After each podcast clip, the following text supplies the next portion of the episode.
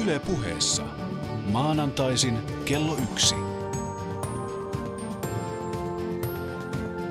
Maria Pettersson.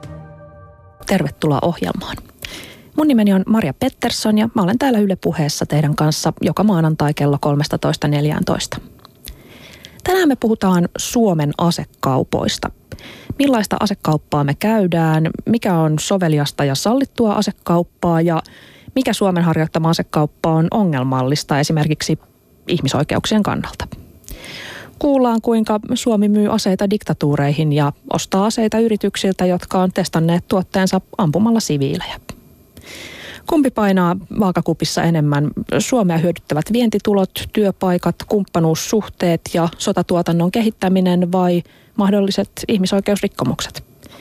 Ja seuraako asevienti ylipäätänsä maailman muutoksia? Meillä on studiossa Safer Globe Finlandin toiminnanjohtaja Jarmo Pykälä, joka valmistelee kirjaa suomalaisesta asekaupasta. Tervetuloa Jarmo. Kiitos. Jarmo, teitä asekauppaa selvittäviä tutkijoita ja toimittajia ei ole Suomessa kauhean montaa.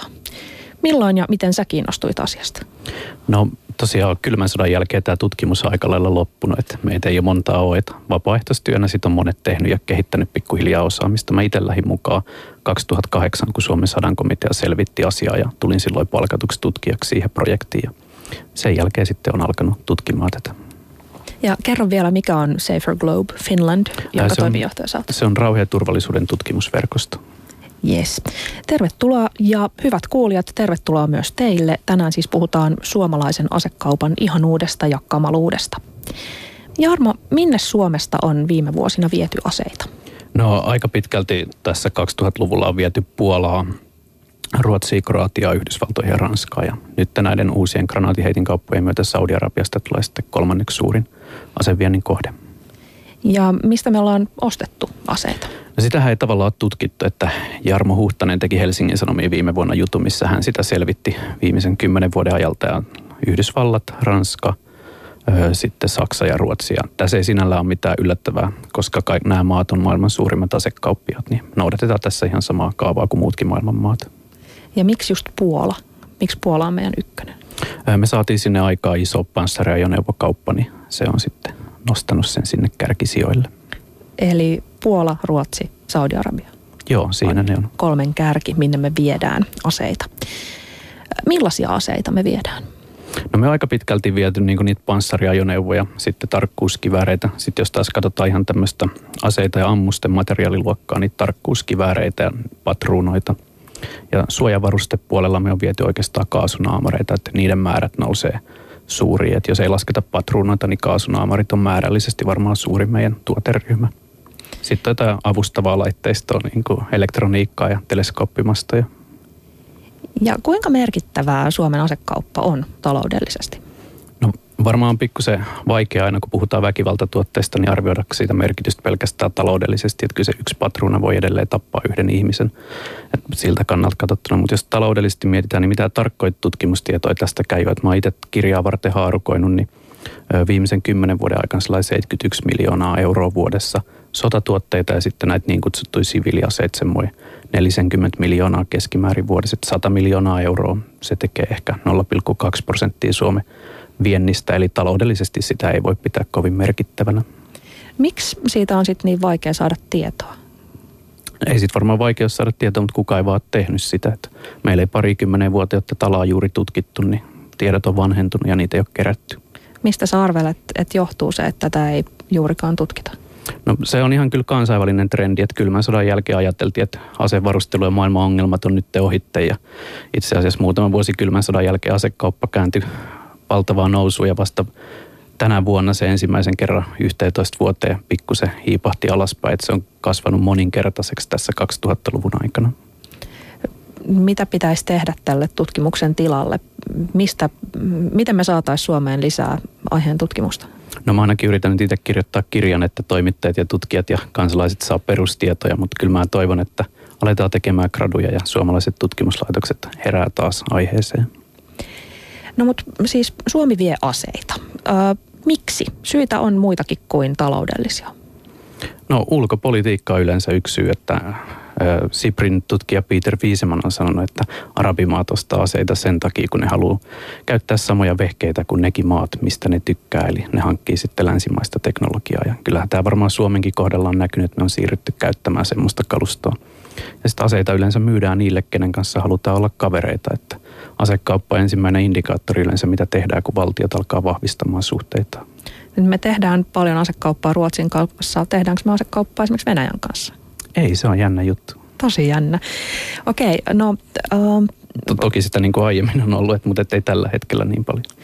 Ulkosuhteet on siis, osoitetaan, että ollaan teidän kavereita, myydään tai ostetaan teille, teiltä tai teille aseita. No mitä sitten, meillä on sotateollisuutta. Suomessa varmaan meidän tarvii valmistaa jotain, jotta se pysyy käynnissä, eikö niin? Onko tämä yksi syy sille, miksi me käydään kauppaa, että me pidetään meidän omat tehtaat käynnissä ja kuosissa? No, tämä on Joo, tämä toki tämä on niin kuin yksi syy, että pitää olla kykyä sitten valmistaa niitä sodan hetkellä, mutta on mennyt nykyisin vähän siihen, että me sitten katsotaan, että kaikki mahdollinen, mitä valmistetaan maanpuolustuksen nimissä, niin se tukee jotenkin meidän sotatoimintakykyä ja huoltovarmuutta. Että eihän ne, vaikka ne kaasunaamarit, niin ei se yritys nyt on merkittävä meidän maanpuolustuksen kannalta. Että se on ihan kauppapoliittinen kysymys, että se sitten tuo tänne työtä ja tuloja ja toki kaasunaamari ei ole niin ongelmallinen vientituote. Kuinka paljon tämä ala suurin piirtein työllistää Suomessa, tiedätkö? No siitäkään ei tosiaan ole kauhean tarkkoja laskelmia tehty, mutta jos tuon vientilukujen perusteella katsotaan, niin 100 miljoonaa on aika pieni sitten kuitenkin, koska tämä on aika, aika pääomavaltainen, että tämä ei sinällä välttämättä niin paljon työllistä sitten euroa kohden kuin moni muualla. No mitä sitten, ähm, mitä muita asioita meidän pitäisi ottaa huomioon, kun me tehdään asekauppaa, siis sen ohella, että, että mietitään, että miten Suomi saa tuloja ja, ja pysyykö työpaikat ja pysytäänkö me ikään kuin kuosissa meidän sotateollisuuden kanssa. On, onko joku muu faktori vielä, mikä pitäisi ottaa huomioon? No kyllähän se on ihan turvallisuuskysymys sitten. Että, että mun niin koko perusongelma tässä on se, että me ajatellaan, että kun me itse hankitaan aseita, niin se lisää meidän turvallisuutta. Ja sitten, että me voidaan hankkia niitä aseita, niin meidän on niitä vietävä jonnekin. Mutta sitten kun muut maat hankkii niitä aseita, niin me koetaankin, että meidän turvallisuus heikkenee. Että samat aseet lisää ja laskee turvallisuutta.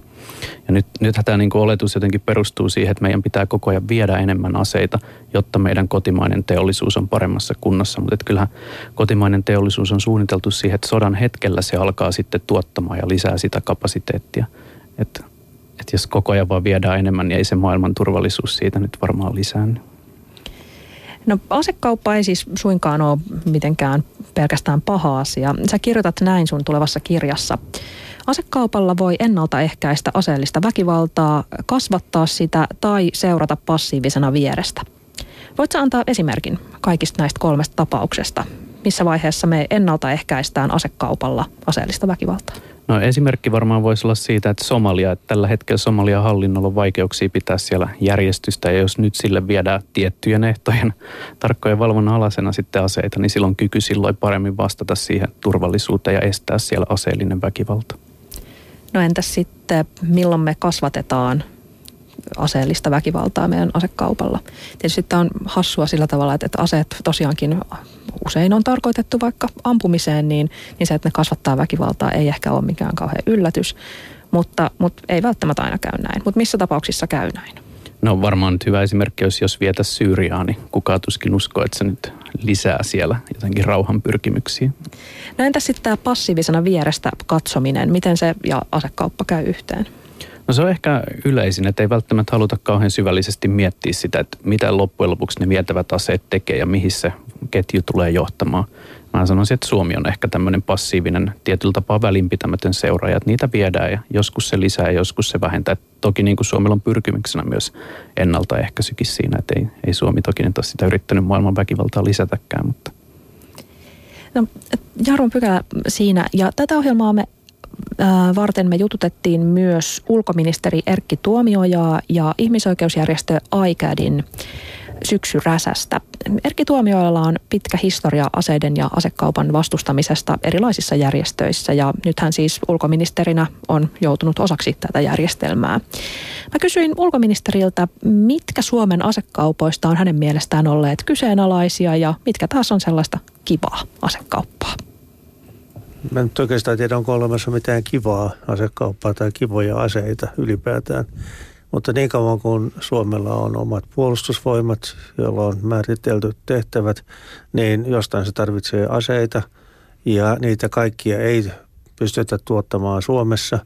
Ja niitäkin, joita tuotetaan Suomessa, ei tuoteta sellaisissa riittävissä määrin, että se Suomen tuotanto riittäisi ylläpitämään sitä. Sen vuoksi Suomestakin myös viedään aseita sen ohella, että meille paljon enemmän niitä tuodaan. Tämä on tilanne useimmissa EU-maissa. Ja äh, sanoisin näin, että EU-maiden kesken aseviennillä tai asekaupoilla ei ole mitään ongelmaa sinästä. Mehän tähtäämme yhteisöön puolustusyhteistyöhön. Eli nyt on aina muistettava, että, että suurimmaksi osaksi näitäkin aseita, mitä Suomessa on, niin niitä käytetään lähinnä kriisinhallintatehtävissä. Me emme ole osallistumassa mihinkään sotiin ja pyrimme välttämään sitä. Ja äh, sitten kun aseita viedään, niin se on kyllä koko ajan tarkkenevan kontrollin alaisena. Ja siis itse, asiassa iso asia on se, että meidän pitäisi saada tämä kansainvälinen asekauppakontrolli. Jos katsoo nyt eri puolilla maailmaa kriisipesäkkeitä, konflikteja, esimerkiksi tällä hetkellä Sahelissa Pohjois-Afrikassa, niin siellähän on paljon kysymys siitä, että alun perin joidenkin maiden ehkä laillisessa asekaupassa toimittamat aseet ovat sitten tilanteiden muututtua päätyneet ihan kenenkä tahansa, esimerkiksi terroristijärjestöjen käsiin. Mutta sitten on tietysti se, että jos vientilupia myönnetään konfliktialueille, lähi on ollut pitkään tällaista aluetta tietysti, niin silloin on aina suuri todennäköisyys, että niitä myöskin voidaan käyttää ihmisoikeusloukkauksiin. Minusta Bahrainin tilanne oli jo kyllä silloinkin nähtävissä, että – se on sillä lailla epävakaa, että siinä on tämmöinen suuri riski olemassa. Se oli huono päätös. Kyllä. Yle.fi kautta puhe. Siinä ulkoministeri viittasi Bahrainiin. Suunnilleen kuukausi ennen kuin arabikevään mielenosoitukset puhkesi Bahrainissa, sinne oli saapunut aselasti. Jarmo, mistä se tuli ja mitä se sisälsi? No me tiedetään, että se on lähtenyt Suomesta tammikuussa 2011 ja se on sisältänyt ainakin vientilupatietojen mukaan 205 Riihimälle valmistettua Sakon TRG-tarkkuuskivääriä. Sen lisäksi siellä on ollut 2,7 miljoonaa euroa jotain muuta tavaraa ja tota sen sisällöstä on epäilyjä, mutta viranomaisten antamat vientiluvat ja tullihallituksen vientitiedot ei ihan täsmää ja nyt Amnesty International ja Rauhanliitto ja Sadankomitea on pyytänyt keskusrikospoliisiin selvittämään, että mitä tämä lasti itse asiassa sisälsikään. Ja mitä Bahrainissa tapahtui, kun nämä demokratiaa vaativat mielenosoitukset alkoi? No Bahrainin tilannehan tosiaan ollut jo vuodesta 2002 aika tiukka, että siellä on ollut ihmisoikeusrikkomuksia ja raportointia kidutuksesta. Ja vuonna 2010 oli tulos parlamenttivaalit ja kun noin kuukausi ennen kuin nämä vientiluvat on myönnetty, niin siellä oli jo silloin sitten aika isoja mielenosoituksia ja silloin havaittavissa tätä väkivaltaisuutta, mihin ministerikin varmaan viittasi.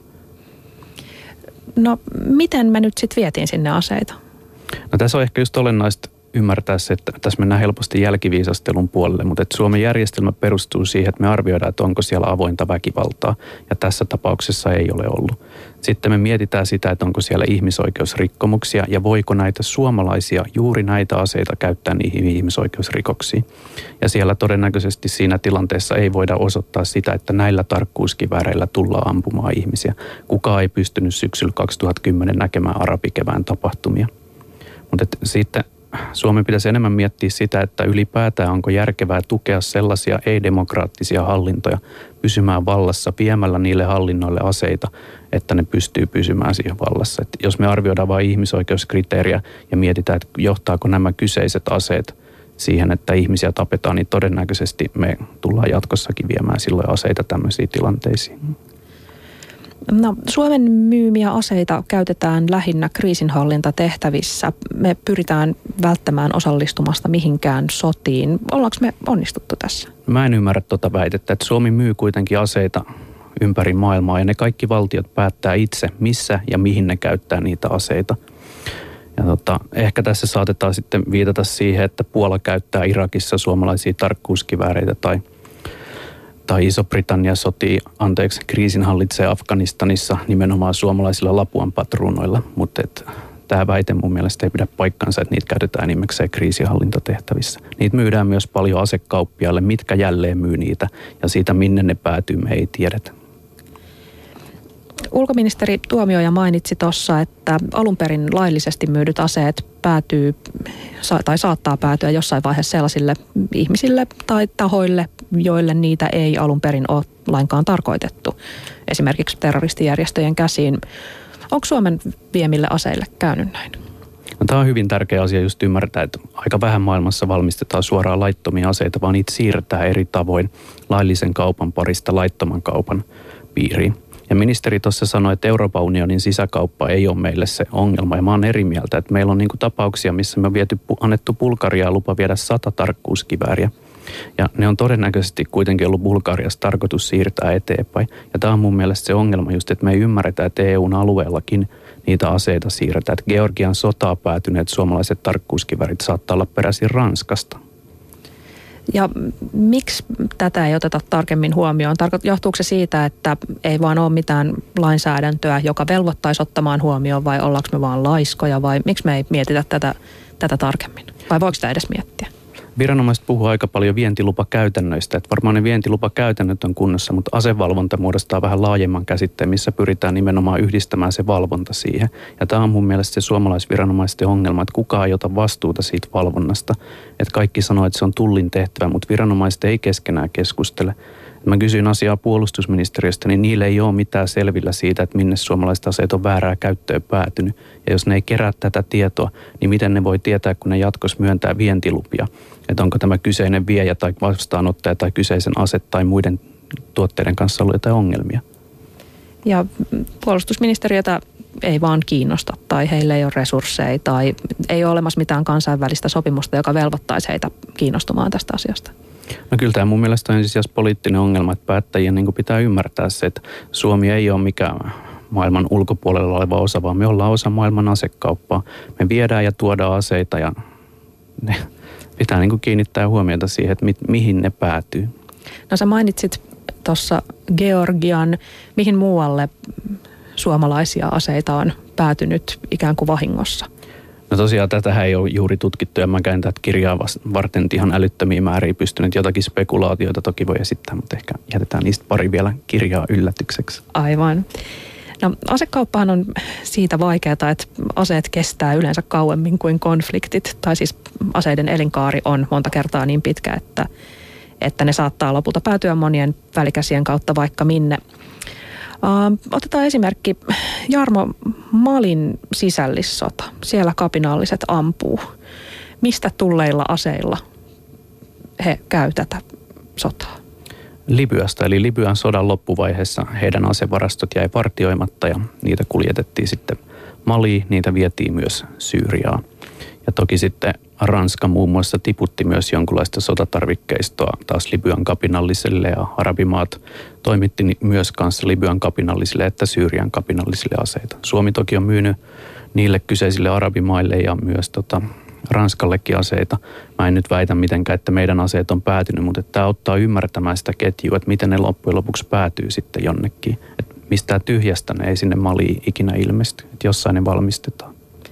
Miten Suomi voisi vai voisiko mitenkään estää sen, ettei sen myymät aseet leviä väärin käsiin? No ensimmäisen varmaan just se, että ruvetaan tutkimaan asiaa ja kerätään tietoa. Että tässä on, niin kuin, on eri, eri tapauksia taas, että voidaan puhua niin kuin granaatiheittimistä tai sotalaivoista, niin ne tuskin päätyy. Mutta sitten on jotain tiettyjä asetyyppejä, minkä kanssa riski on suurempi. Sitten meidän pitäisi selvittää sitä, että tai niin kuin viranomaiset ehkä pitäisi ymmärtää se, että Suomi tosiaan on osa sitä maailmaa ja meidän aseet voi jonnekin päätyä. Ja nyt me ollaan vasta siinä vaiheessa, että me kerätään tietoja hiljalleen ja aletaan ymmärtämään, että meidän aseet päätyy jonnekin. Että siitä on vielä iso matka sitten, että tehdään toimiva asevalvontajärjestelmä. No minkälaista sun mielestä on tällainen kiva asekauppa, siis sellainen ongelmaton asekauppa? Onko sellaista olemassa? Jos on, niin, niin mitkä on sellaisia maita, joiden kanssa Suomi on esimerkiksi käynyt nyt sun näkökulmasta hyvin siistiä ja ongelmatonta asekauppaa? Asekauppaan liittyy aina se riski, että ne tuotteet päätyy. Ja se on vaikea, että jos me ruvetaan listaamaan jotain tiettyjä maita, että näiden kanssa ei ongelmaa. Kuten sanoin, niin Georgiaan menneet aseet saattaa olla peräsi Ranskasta. Että se on aina tehtävä riskiarvio, kun niitä lähdetään viemään. No onko esimerkiksi, kun me sinne Ruotsiin, meidän toka isoin kauppakumppani tässä, niin, niin tota, onko se ok? No mä en tosiaan rupea niin kuin sitä arvostelemaan, että minkä maan kanssa on hyvä käydä asekauppaa ja minkä kanssa ei.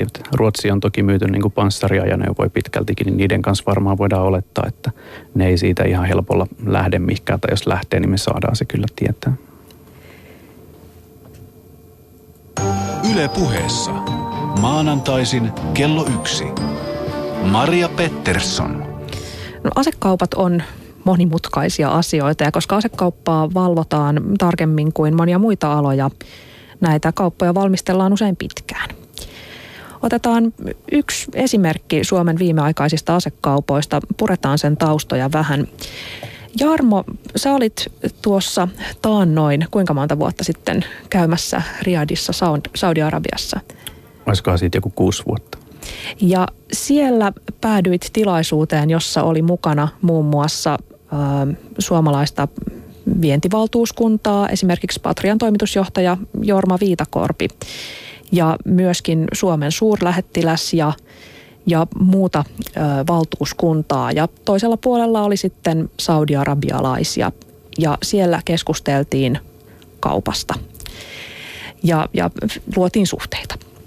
Ja tota, neljä vuotta myöhemmin ö, Suomen panostus ja, ja tämä tapaaminen sinne kannatti mennä, koska se tuotti tulosta. Ja äh, kirjoitat kirjassasi näin. Helsinki, Suomi. Patria on saanut Saudi-Arabiaan kaupaksi 36 Nemo-granaatinheitin järjestelmää. Valtioneuvosto, Suomen hallitus myöntää niille vientiluvan joulukuussa 2011. Päätös ei ole yksimielinen. Neljä ministeriä äänestää vastaan ja viides, se joka aina jaksaa muistuttaa ihmisoikeuksista, on oikeuskanslerin mukaan jäävi osallistumaan päätöksentekoon.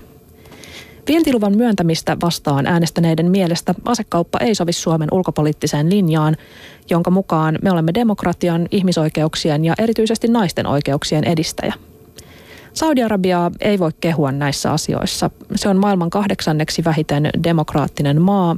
Naiset eivät saa äänestää, eivätkä ajaa autolla. Ihmisoikeusjärjestöt ovat raportoineet siirtotyöläisiä pidettävän orjuuden kaltaisissa olosuhteissa. Ammattiyhdistysliike ei ole voinut puuttua tilanteeseen, koska sen toiminta on kielletty. Suomen AY-liike sen sijaan lobbaa vientiluvan puolesta. Kotimaan talous on taantumassa ja tarvitaan työtä sekä vientituloja – Granaatinheitin kauppa on arvoltaan noin 100 miljoonaa euroa. Sen myötä Saudi-Arabiasta tulee Suomen kolmanneksi tärkein aseviennin kohdemaa 2000-luvulla. Ja näähän ministerit, jotka silloin äänesti vastaan, oli Merja Kyllönen, Ville Niinistö, Paavo Arhimäki ja Erkki Tuomioja ja se yksi parka, joka jäävättiin, niin varmaankin Heidi Hautala, eikö niin? Joo, kyllä. Tota, kerro Jarmo ihan ensimmäisenä, mitä nämä Nemo-granaatinheitin järjestelmät tekee? Tässä on varmaan just tärkeää ymmärtää se, että kun meillä on lähdetty tähän kauppaan, niin me on 90-luvun puolivälissä alettu kehittämään näitä Nemo-granaatinheitijärjestelmiä. Ja sitten kun me on saatu ne valmiiksi, niin sitten niitä on alettu viemään, että tämän koko kaupan juuret on tosi syvällä. Et Nemoa lähdettiin kehittää sen takia, kun haluttiin saada nopeammin liikkuva granaatiheitin, mikä ampuu tehokkaammin ja pystyy, mihin menee vähemmän henkilöstökuluja, että se ei vaadi kuin muutaman ihmisen sitä ohjaamaan, kun vanha granaatiheitiryhmä vaatii taas sitten suuremman määrän henkilöstöä. Eli tämä sopii tähän nykysodan käyntiin, mikä on teknisempää ja vaatii vähemmän sotilaita. Ja ihan konkreettisesti niillä ammutaan rypälepommeja, eikö niin? Niillä voidaan toki ampua, että myös monella muullakin aseella voidaan ampua rypälepommeja, mutta tässä tosiaan niin kuin kirjassa kirjoitan on mielenkiintoinen yksityiskohta, että Suomi hankki tällaisia MAT MAT 120 rypäleammuksia tuolta Espanjasta ja samaan aikaan siellä kävi ostoksilla sitten Libyan silloinen hallitsija Muammar Gaddafi, mikä testasi näitä aseita kyllä sitten Misratan rannikkokaupungissa. Mitä tuossa. tekee rypälepommi? Eli rypälepommi on semmoinen, Suomessa niitä kutsutaan nimellä kuormaammus, mikä on vähän korrektimpi nimitys, niin sen sisällä siis on pieniä tytärammuksia ja näissä kyseisissä pommeissa on 21 tytärammusta.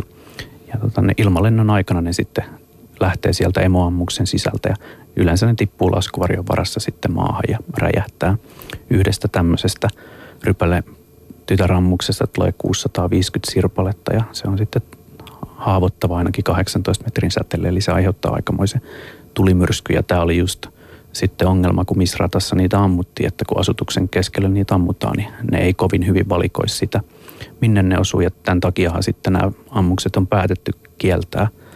Ja suurin noin yli sata maailman maata sen on kieltänyt, mutta Suomi ei ole sitten tähän lähtenyt mukaan.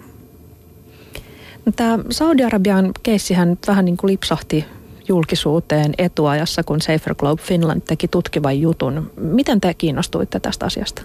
No Patriahan tosiaan oli tiedottuneen joskus elokuussa 2010, että tällainen aiesopimus on solmittu ja vähän myöhemmin kertoi, että kauppa tehtiin. Ja seuraavana vuonna sitten kävin läpi vientilupia ja huomasin, että ei sille ole haettu vientilupaa ja rupesin sitten miettimään, että minneköhän se itse asiassa on myyty, että kaupat on jo tehty, mutta mitä lupaa ei ole viranomaisilta haettu. Ja tota, sitten toukokuussa 2011 kirjoitin siitä sitten jutun, että minne ne meni ja vasta sitten joulukuussa samana vuonna niin valtioneuvosto käsitteli sitä lupahakemusta.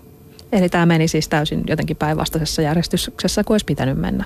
Niin tämä on Suomessa vähän omituinen juttu just, että jotenkin meillä mielletään, että asekaupat on hirveän suuri salaisuus. Ja tässä, tässähän kyseisessä tapauksessa siis, jos tutkivan toimittajan taitoni eivät tässä nyt paljastu huonoksi, mutta sehän luki Wikipediassa siis, että mikä se loppukäyttäjämaa oli. Että sen jälkeen tarvittiin vain pikkusen varmistusta siitä ja Yhdysvaltain kongressissahan tämä oli jo 2006 päätetty, että tällaiset kaupat solmitaan. Että se oli sinällään julkista, mutta täällä sitä ei saatu kertoa kansalaisille vasta sitten, kun se vientilupa on annettu ja julkisen keskustelun kannalta se on aika myöhäistä siinä vaiheessa. Että eihän me sitä enää vientilupaa voida perua, mutta me voidaan etukäteen keskustella, että onko se poliittisesti ok, että me lähdetään tällaiseen kauppaan. Niin tässähän media oli harvinaisen yhtenä rintamana siitä, että, että tämä on huono juttu. Ja nyt kun mietitään sitä, että minkä takia kauppa toteutui, olisiko ollut realistiset mahdollisuudet? Siis kauppa solmittiin ensin ja vientilupa haettiin sitten. Oliko tässä nyt hirveä paine sitten antaa se vientilupa? Olisiko ollut mitään mahdollisuutta sanoa, että sori tyypit, teitte nyt kivat kaupat, mutta ei me anneta vientilupaa. No kyllä mun mielestä tässä on nimenomaan se ongelmallista, että jos me lähdetään 90-luvun puolivälissä kehittää tällaista asetta, niin se on aivan selvää, että me yritetään myös viedä sitä. Se kehittäminen on maksanut niin paljon, että kyllä me halutaan ne rahat takaisin. Ja nyt sitten, jos me annetaan valtion yhtiön jostain vuodesta 2007-2008 lähtien käydä esittelemässä näitä useissa eri maissa, näitä aseita, ja se ottaa kuitenkin siihen usein vuoden riskin, että se laittaa myyntineuvotteluihin rahaa ja sitten sillä on 100 miljoonaa euroa siinä kaupassa panostuksena, niin on se jotenkin nurinkurista, että sitä hoidetaan viisi vuotta eteenpäin, jonka jälkeen kysytään virallisesti päättäjiltä, onko tämä ok. Että eihän niillä siinä vaiheessa kauhean suuria mahdollisuuksia ole, kun valtionyhtiö on käynyt jo useammassa valtiossa sanomassa, että hei, me tehdään teidän kanssa asekauppa, niin poliitikot näyttää kyllä siinä tilanteessa vähän hölmöiltä, jos ne sanoo, että, että tämä ei onnistu, että siinä on rahat silloin mennyt hukkaan. Ja tämä on se ongelma, että pitäisi niin etukäteen miettiä sitä, että mihin kauppoihin lähdetään. Mutta totta kai niin poliitikot tekee myös sen loppupäätöksen siitä, että onko tämä kauppa hyvä vai huono. Ja kyllä se vastuu sitten heillä on siinä äänestykseen se tällä kertaa meni. Yle Puhe.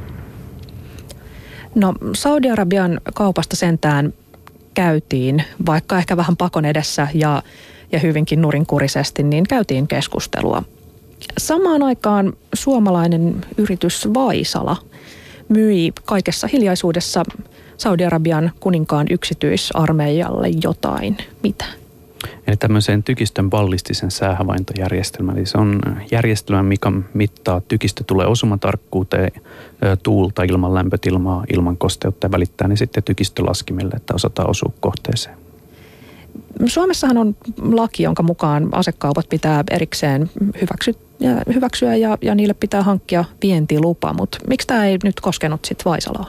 No Elisabeth Rehn on aikoinaan päättänyt, että nämä Vaisalan tuotteet ei vaadi vientilupaa.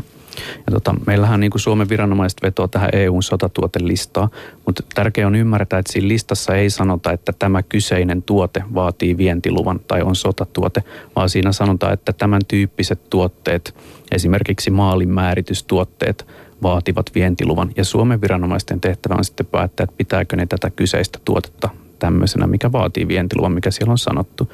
Ja tästähän niin kansainväliset tutkijat Martti Koskeniemi oikeustieteilijä ja moni muu on ollut sitä mieltä, että on aika selvää, että nämä on sotatarvikkeita, ne vaatisi vientiluvan, mutta näin on ministeriö aikoinaan päättänyt, että ne ei vaadi ja sillä nyt toistaiseksi mennään, että sitähän oikeuskanslerilta kyllä pyydetty selvittämään, että pitäisikö ehkä tehdäkin sitten toisenlainen päätös.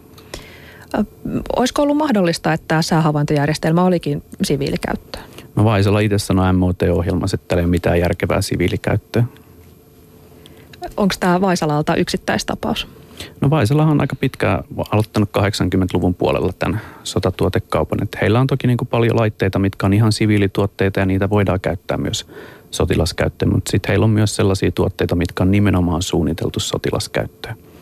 Ja tota, he on vierailee säännöllisesti kansainvälisillä asemessuilla, osallistuu Suomen puolustustarvikkeiden vientivaltuuskuntiin. Heitä kutsutaan suomalaisen sotateollisuuden kärkiyritykseksi ja näitä laitteita on myyty muun muassa Intiaa, Arabian mirikuntiin, Pakistaniin, Syyriaakin on myyty jonkinlaista laitteistoa. Että se on niin kuin he myy useille kymmenille armeijalle kyllä. Vaisala, ei vain sääpalloja.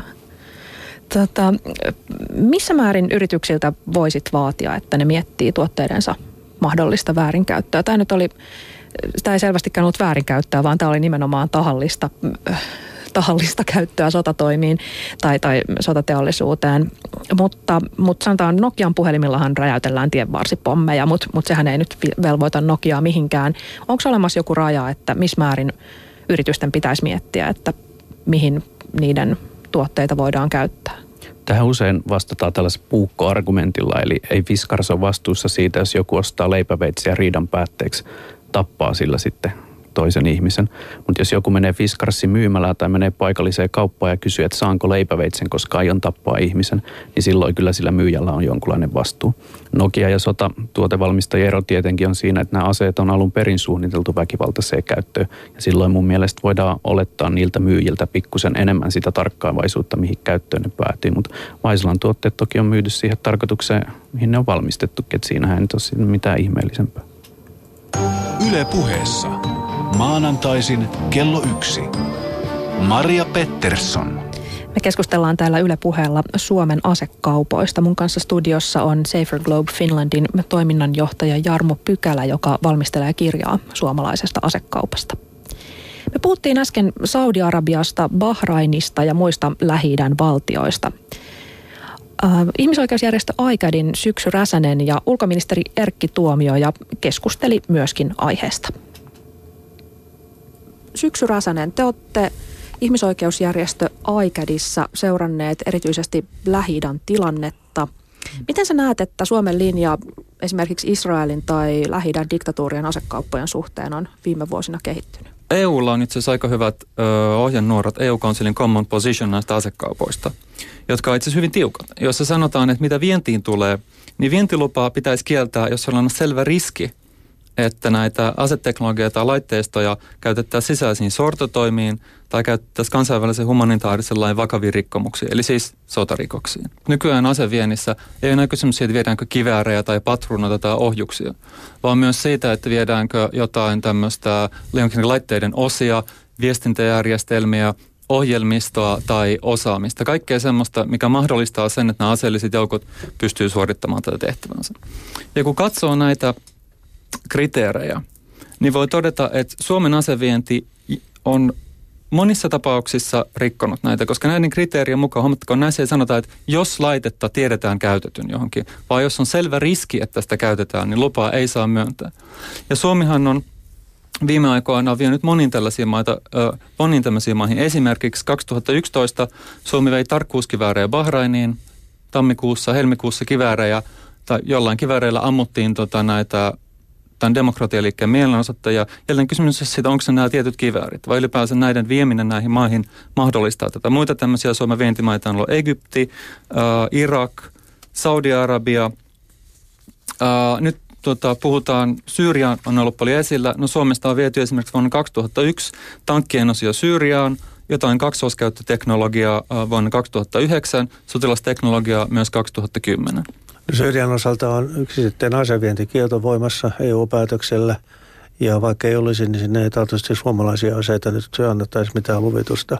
Itse asiassa mikään näistä mainituista maista ei ole sellainen, jonka ulkoministeriö tällä hetkellä puoltaisi lupia. Kun sanoo ulkoministeriö, niin e, meillä on ollut yksi asekaupa viime vuonna tehty merkittävä Saudi-Arabiaan, jossa päätös tehtiin hallituksessa äänestämällä vastoin ulkoministeriön lausuntoa. Israelin tapaus, niin me ollaan tehty sopimukset, sanotaan vaikka Spike-ohjuksista.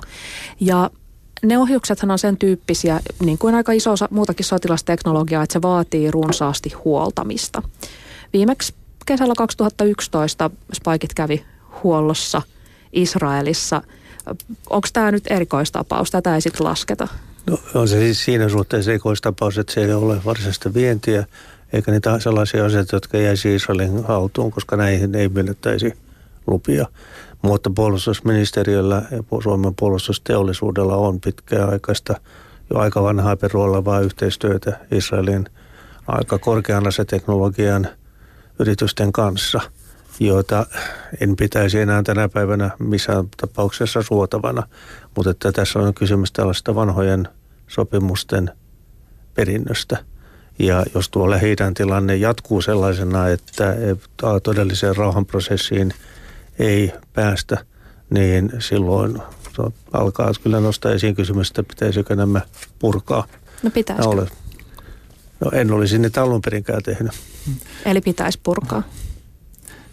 No ainakaan niitä ei pitäisi jatkaa.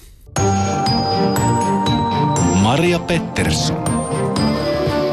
Yle Puhe. Siinä ulkoministeri sanoi, että sopimuksia Israelin kanssa ei olisi pitänyt tehdä, eikä niitä ainakaan pitäisi jatkaa, ja että jopa niiden purkamista pitää harkita. Mitä sä, Jarmo, ajattelet tästä? No, tämä varmaan osoittaa sen, että niin asettuonti on myös aika poliittinen kysymys, että usein me mietitään just sitä vientiä sillä perusteella, että tehdäänkö niillä aseilla jotain pahaa, mutta tämä tuontikysymys osoittaa sen, että ylipäätään kysymys on siitä, että millaisia väkivaltajärjestelmiä me ylläpidetään maailmalla sitten. No Syksy Räsänen sanoi tuossa, että Suomi rikkoo EUn asevientiohjeita. Onko näin? Se on ihan suomalaisen tuomioistuimen arvioitava, tapahtuuko näitä minä tai Syksy Räsänen tai puolustusministeriö ei sitä arviointia pysty tekemään. Onko tästä ollut jotain arvioita? Siis onko, miettiikö tätä asiaa joku vai onko tämä edes käynnissä tämä prosessi?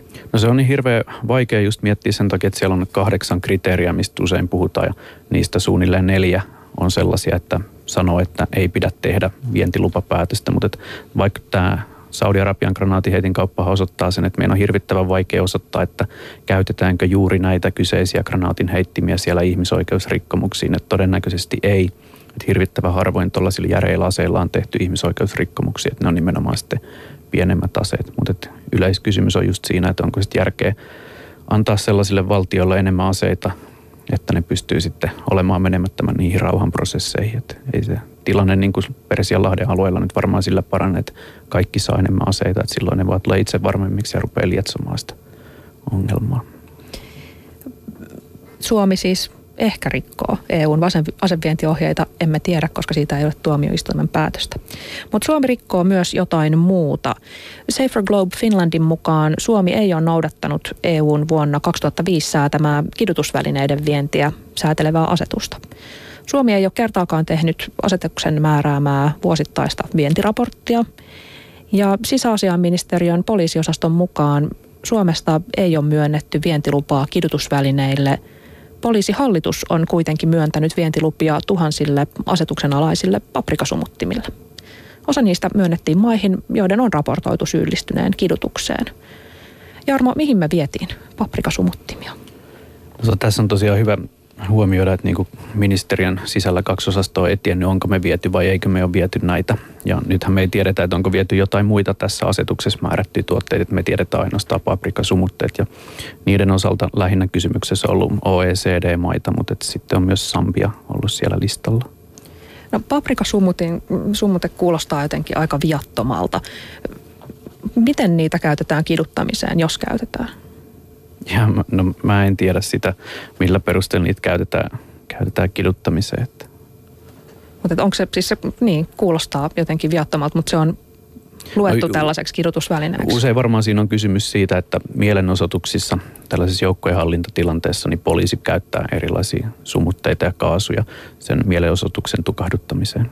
Että se ei välttämättä nyt ihan liity siihen kidutuskammioon, että ne tuot, ää, listoilla mu- olevat muut tuotteet on nimenomaan semmoisia, mitkä liittyy enemmän meidän käsitykseen kidutuskammiotoiminnasta. Että tässä on kysymys just siitä, että poliisiviranomaiset on yleensä etupäässä ne viranomaiset, mitkä rikkoo ihmisoikeuksia. että harvemmin asevoimat varsinaisesti rikkoo. Ja tässä meillä Suomessa onkin keskustelu jotenkin kiinnittynyt nimenomaan sotatuotteisiin, kun me ei yhtään mietitä, että meillä on tämmöiset omat asetukset, mitkä koskevat nimenomaan kidutusvälineitä. Mitä sanktioita Suomelle tulee tai pitäisi nyt sitten tulla asetuksen rikkomisesta vai onko tämä semmoinen asetus, jonka rikkomisesta ei mitään seuraa? Tämä asetushan on tullut, EUn asetukset tulee välittömästi voimaan, että Suomen ei tarvitse sitä mitenkään ratifioida, että sitä olisi pitänyt noudattaa kesästä 2006 lähtien. Ja olennaistahan siinä on, että myös raportoitu. Mä en ole juristi, että mä en pysty arvioimaan, mitä siitä oikeudellisesti seuraa, kun EUn omaa lainsäädäntöä ei noudateta. Mutta kyllähän tämä Suomen tilanteena näyttää hullunkuriselta, että me korostetaan maailmalla ihmisoikeuksia. Mutta pitäisi muistaa se, että ne ei toteudu itsestään, vaan meidän pitää itse toteuttaa ne asetukset. Ja jos me ei nyt hoideta jotain vankilentoasioita kuntoon tai me ei pystytä katsomaan sitä, että minne meiltä viemään nämä kuolemanrangaistuksissa ja kidutuksessa käytettäviä tuotteita, niin kuulostaa hieman oudolta sitten vaatia maailmaa noudattamaan ihmisoikeuksia, kun omalta kausalta sitä ei pystytä valvomaan. Ulkoministeri Tuomioja sanoi, että Israelin kanssa tehtävää asekauppaa jatketaan siksi, että on olemassa tämmöisiä vanhoja sopimuksia, joita ei voida rikkoa. Syksyräsänen muistutti, että asia ei ole ehkä ihan niin. Tässä annetaan tämmöinen vaikutelma, että näytetään tämmöisiä menneisyyden asioita, että hankittu jotain aseita ja sitten niitä pitää huoltaa. Nämä Suomen ja Israelin asekaupat on ei viennin osalta, mutta tuonnin osalta on ihan viime aikoinakin, että tässä nykyisen hallituksen kaudella, eli siis teidän ulkoministerikaudellanne, on ostettu Aeronautics Limitediltä miehittämättömiä lentokoneita 23,6 miljoonalla eurolla, siis Israelista, ja 1,4 miljoonalla eurolla taistelujohtoa, maanpaikannusjärjestelmiä, Elbit Systemsiltä ja siltä myös viestijärjestelmiä. Uusin kauppa, mikä on ilmoitettu, on siis toukokuulta 2012. Lisäksi viime vuonna eduskunnassa solmittiin tämmöinen laki äh, näihin asukkaupoihin liittyvän tiedon äh, salaamisesta, jonka tarkoituksena, ja sitten tätä perusteltiin eduskunnassa käytävässä keskustelussa sillä, että tarkoituksena mahdollistaa suomalaisten ja israelilaisten asealan yritysten äh, yhteistoiminta jatkossa. Eli tämä, tämä tuonti Israelista, samaten kuin tämä asekehittely, näyttää olevan tämmöistä, mikä on, mikä, mikä on vielä hyvin tätä päivää.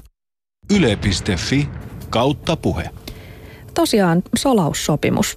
Voitko Jarmo selittää, että mikä se oli? No, mun ymmärtääkseni kyse on tietoturvasopimuksesta, eli aiemmin valtiot keskenään teki asekauppaa.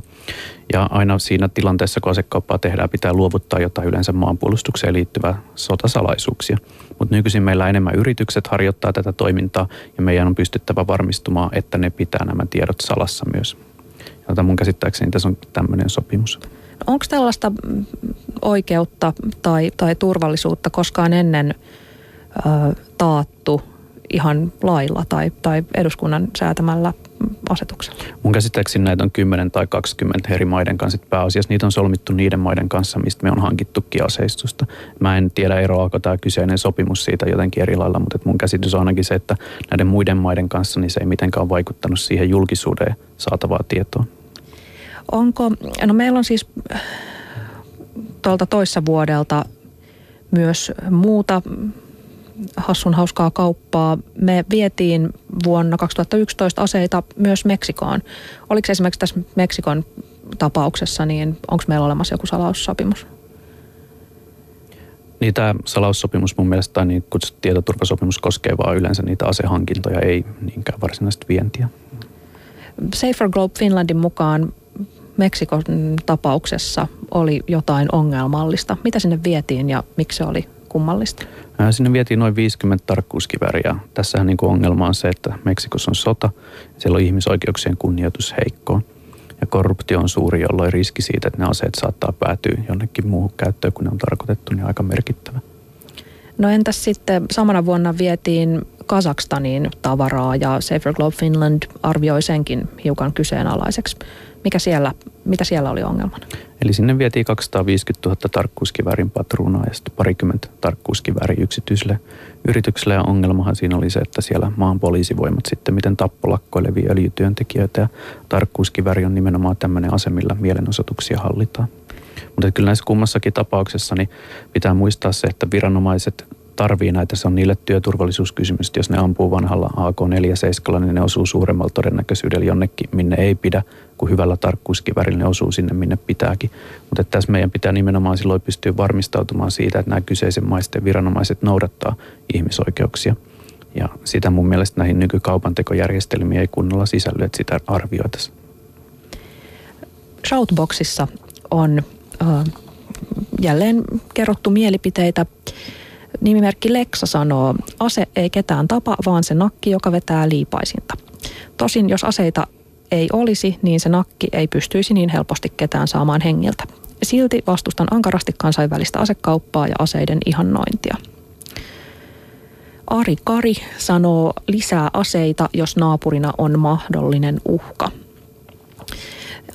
Sitten on tällainen mielipide anonyymiltä henkilöltä. Ei pidä olla sinisilmäinen. Totta kai epävirallinen lupa oli saatu ministereiltä jo ennen kauppaneuvotteluita, viitaten varmaan tähän Saudi-Arabian keissiin. Ja tietysti se oli saatu. Mitä arvelet, Jarmo? Onko näin? Onko epäviralliset luvat tullut? No, tämä on siitä mielenkiintoinen, että normaalistihan yritykset pyytää semmoisen ennakkolausunnon, että saadaanko tälle kaupalle vientilupa. Ja tässä tapauksessa Patria ei ole sitä pyytänyt, ainakin niiden tietojen perusteella, mitä mä oon julkisuudesta lukenut. Ja kyllä tämä viittaa siihen, että jos yritys viisi vuotta valmistelee kauppaa ja on aika epätodennäköisesti, että se laittaa siihen satoja tuhansia euroja siihen kaupan valmisteluun ja sitten se menee valtioneuvostoon 100 miljoonaa euron rahat tuossa toisessa taskussa ja odottamassa ja sitten se miettii, että saako me vientiluva. Että totta kai jonkun on sille luvannut, että te saatte sen, mutta varmaan sitten se 2007 jälkeenkin maailma on muuttunut. 2011 oli tullut arabikevät ja joudutaan eri lailla arvioimaan sitten suhteita näihin kyseisiin valtioihin. Se on varmaan siinä tullut ongelmaksi ja osa ministereistä on katsonut, että tässä tapauksessa lupaa ei pitäisi myöntää. Kyllä mun mielestä tämä niin vaatisi vähän just tämän asevientijärjestelmän muuttamista, että mietitään niitä etukäteen pikkusen enemmän ja ylipäätään käydään se poliittinen keskustelu ennen sitä vientilupaa. Että typeräähän se on, niin sitten kansalaisille kertoa, että kaupat on tehty ja hommat on hoidettu. Että siinä vaiheessa voidaan olla sitten jälkiviisaita ja kritisoida, mutta ei sitä enää helpolla pystytä perumaan. No päätöksenteosta, kun kuuntelee päättäjien selostuksia, niin tulee vähän kumma olo. Väkisin herää kysymys, että kuka oikein tekee päätökset siitä, kenelle aseita myydään. Syksy Räsänen ja hänen edustamansa ihmisoikeusjärjestö AICAD keräsi adressin, jonka nykyinen ulkoministeri Tuomioja allekirjoitti. Silloin hän tosin oli vielä oppositiossa eikä ministeri lainkaan. Siinä sanotaan muun muassa näin. Me vetoomuksen allekirjoittaneet emme hyväksy puolustusministeriön Suomen kansalaisten verorahoilla maksamia materiaalihankintoja Israelin aseyhtiöiltä. Vaadimme Suomen ja Israelin välisen asekaupan ja sotilaallisen yhteistyön välitöntä lakkauttamista. Ja mitä mieltä te olette tästä? Nämä asekaupat ovat kuitenkin jatkuneet ja näyttävät olevan jatkumassa. No, jatkuneet puolustusministeriön päätöksellä, mutta ulkoministeriöllä ei ole tähän ollut puhevalta eikä meitä ole kysytty. Tässä hallituksessa on yhden kerran äänestetty asevientiluvista ja se koski juuri tätä Saudi-Arabian kauppaa, jossa ulkoministeriön lausunnon vastaisesti sitten kuitenkin tämä myönnettiin. Tota, me ollaan Aiket Finlandin kanssa me ollaan keskusteltu puolustusministeriön kanssa julkisesti ja ä, hallitusneuvos Jouko Tuloisella sanoi, että, tota, että vaikka sanoi, että ensinnäkin myönsi, että politiikka on tietty osa puolustusvälinen hankintoja aina ja sitten tämä on suora lainaus. Mitä politiikkaan tulee, niin ulkoasiainministeriö on se taho, joka vetää tätä ulkopoliittista linjaa näissä hankinnoissa. Ja tarvittaessa meille sitten antaa puolustusministeriölle opastusta näistä kysymyksistä. Minkälaista opastusta ulkoministeriö on antanut puolustusministeriölle näistä hankinnoista Israelista? Meitä ei ole nyt kysytty ja sen vuoksi meillä ei ole myöskään mitään, mutta kyllä mä olen tietysti puolustusministerin kanssa käynyt tästä keskustelua. Minkä tyyppistä keskustelua? No se nyt jääkö nyt sinänsä meidän kahdenväliseksi, mutta oma kantani ei ole mitenkään salainen. Se on juuri se, mitä olen tuon ikäri vetoomuksessakin eh, ilmaissut. Maria Pettersson. Puolustusministeriö tekee päätökset, mutta sitä ennen se saa ohjeistusta ulkoministeriöltä. Ulkoministeriöstä esimerkiksi kerrotaan, onko tilanne vaikka ostajamaassa sellainen, että on olemassa riski, että aseita käytetään väärin. No nyt molemmat ministeriöt sanoo, että ei se ollut mun vika, se oli ton toisen vika. Jarmo, kuka tätä showta oikein vetää? Se pitäisi olla kahden ministeriön yhteistyötä ja ehkä tässä Suomen kohdalla haasteena on se, että jos me laaditaan jonkinlainen asekauppapolitiikka itsellemme, niin se on ehkä sitten helpompaa miettiä sitä etukäteen. No niin kuin tuontien puolella varmaan pääasiallinen päätöksenteko tehdään puolustusministeriössä, mutta totta kai se poliittinen arvio tehdään, että mistä on soveliasta ostaa ja miten ylipäätään Israelinkin kohdalla, jos se maa ajautuu sotaan, niin vaikuttaako sitten meidän tekemiin sopimuksiin, että saadaanko niitä aseita ja pystytäänkö niihin saamaan mahdollisesti korjausta, jos se on sodassa ja asevientikielossa. Mutta viennin osalta niin ulkoministeriöhän menee vain tietyt maat arvioitavaksi. Niin ehkä noin 20 prosenttia vientiluvista kiertää sitä kautta. Ja sitten muiden maiden kohdalla on todettu, että se on ihan sallittua viedä niihin, eli noin 80 prosenttia menisi puolustusministeriön päätökselle. Viime kuussa hyväksyttiin uusi kansainvälinen asekauppasopimus, ATT eli Arms Trade Treaty. Sitä kuvattiin historialliseksi. Mitä siinä sovittiin, Jorma? Tota, kansainväliset minimisäännöt aseiden siirrolle. Se alun perin sitä yritettiin solmia 1934 ja nyt sitten vihdoin ja viimein se saatiin aikaiseksi. Ja iso kiitos tästä kuuluu nimenomaan Suomelle, joka on tässä sitten ollut 2000-luvulla aloitteen tekijänä yksi kuudesta maasta ja vienyt prosessia kohti maalia. Mä jututin ulkoministeriä just ennen kuin tämä sopimus oli hyväksytty. Hän oli silloin hyvin luottavainen siihen, että se menee läpi niin kuin sitten kävikin. Mä kysyin ulkoministeriltä, että miten asekauppasopimuksen läpimeno muuttaa Suomen asekauppaa? No itse asiassa mä uskon, että ei se sopimus Suomen osalta juurikaan mitään muutosta toisi sikäli, että varmaan se meidän käytäntö vastaa sitä sopimusluonnostakin. Muuttaisiko se Suomen asemaa mitenkään? Pietäisikö me, tai tehtäisikö me edelleenkin asekauppaa Saudi-Arabian, Bahrainin, Israelin kanssa? No toivottavasti ei, mutta joka tapauksessa tätä kyllä se merkitsisi sitä, että, että ikään kuin Suomenkin maine tulee enemmänkin vielä aika vaakalaudalle, jos se osoittautuu, että me tekisimme sellaisia päätöksiä, jotka olisivat sitten tämä asekauppasopimuksen hengen vastaiset johtaisivat siihen, että aseita väärinkäytettäisiin sellaisiin tarkoituksiin ja tilanteisiin, johon sitä lupaa ei ole myönnetty. ATTstä, että jos sanotaan, että se ei muuttaisi tota mitään tässä Suomen aseventipolitiikassa, niin mä oon, jos tämä pitää paikkansa, mä olen todella iloinen. Koska jos katsoo sitä Suomen toteutunutta asevientiä 2000-luvulta, niin siellä on todella paljon tämmöisiä diktatuureja lähi arabidiktatuureja, siellä on Iran, siellä on krooninen ihmisoikeusrikkoja Israel – tota, jotka olisi täysin ATT vastaisia. Mutta yksi asia, mitä erityisesti mitä Suomi on ajanut tähän ATT nähden, on, että Suomi on halunnut, tota, että tämä ei ole pelkästään vientiä koskeva, vaan tässä otetaan myös huomioon tuonti, aseiden siirrot, se, että jos ne aseet päätyy jonnekin muualle, tuohon myös ne välittäjät. Ja samaten ää, tässä Suomen virallisessa kannanotossa ATT sanotaan, että – Uh, the inclusion of licensed production, export of services and maintenance, as well as intangible transfers of technology should be discussed. Ja jos ajatellaan nyt tätä tapausta Suomi ja Israel, joka on se, että juuri on solmittu tämä laki, jonka tarkoituksena tämä salamislaki, jonka tarkoituksena on syventää sotilasteknologista yhteistyötä Suomen ja Israelin välissä. Ja Suomihan on muun muassa näihin Spike-ohjuksiin valmistanut kaksi komponenttia. Spike-ohjuksia, joilla esimerkiksi Libanonin sodassa ammuttiin punaisristi ambulansseja. Tässä on tietysti huomata, että välineiden salassapito ei koske sitä, että tällaisia sopimuksia on, vaan sitä teknistä sisältöä.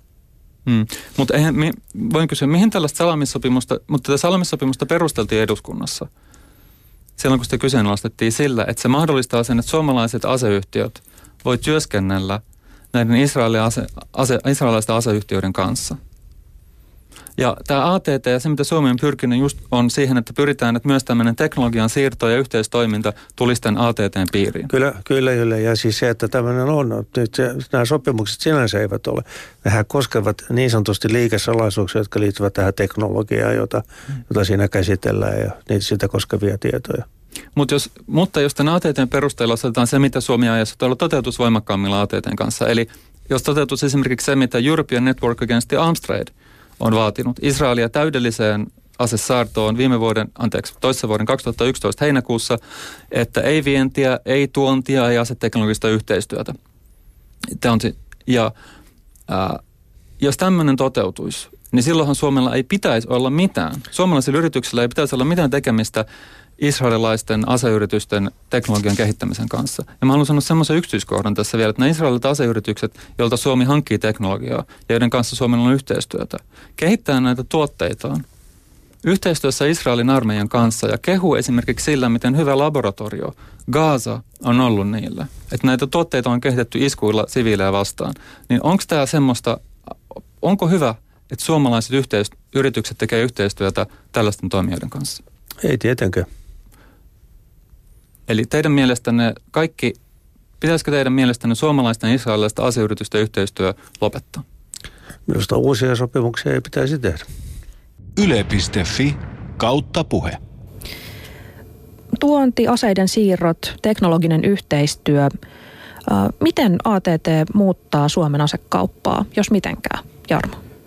No todennäköisesti se ei mitenkään sitä muuta, että tällä hetkellä se on ulkoasiaministeriössä tarkasteltanut. Mä enemmänkin näkisin, että on hyvä tilaisuus lisätä sitä avoimuutta, mitä siinä tarvitaan. Tällaiseenkin keskusteluun, mitä nyt käydään, niin näkee ja tarvitaan kuitenkin tietoa.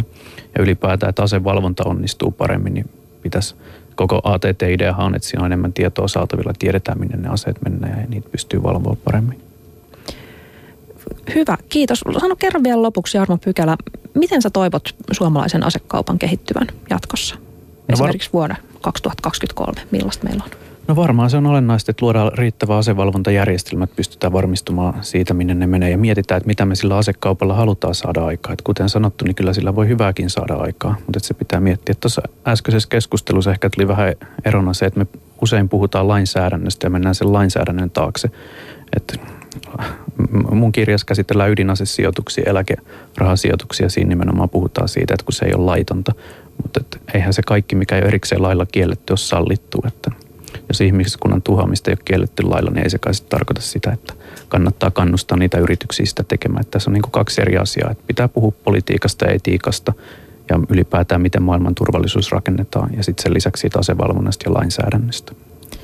Hyvä. Oikein paljon kiitoksia Jarmo Pykälä. Kiitos. Ja suuri kiitos myös kuulijoille. Me tavataan jälleen ensi maanantaina kello 13 rauhaisaa ja mahdollisimman vähän ihmisoikeusrikkomuksia sisältävää viikkoa. Kuulemiin ensi maanantaihin.